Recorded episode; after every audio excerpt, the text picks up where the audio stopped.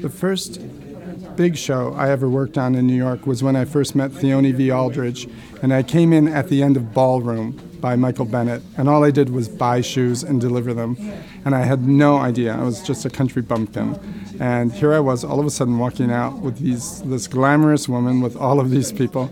Um, it was fun, and I didn't even know what I was doing. So that was my first big job.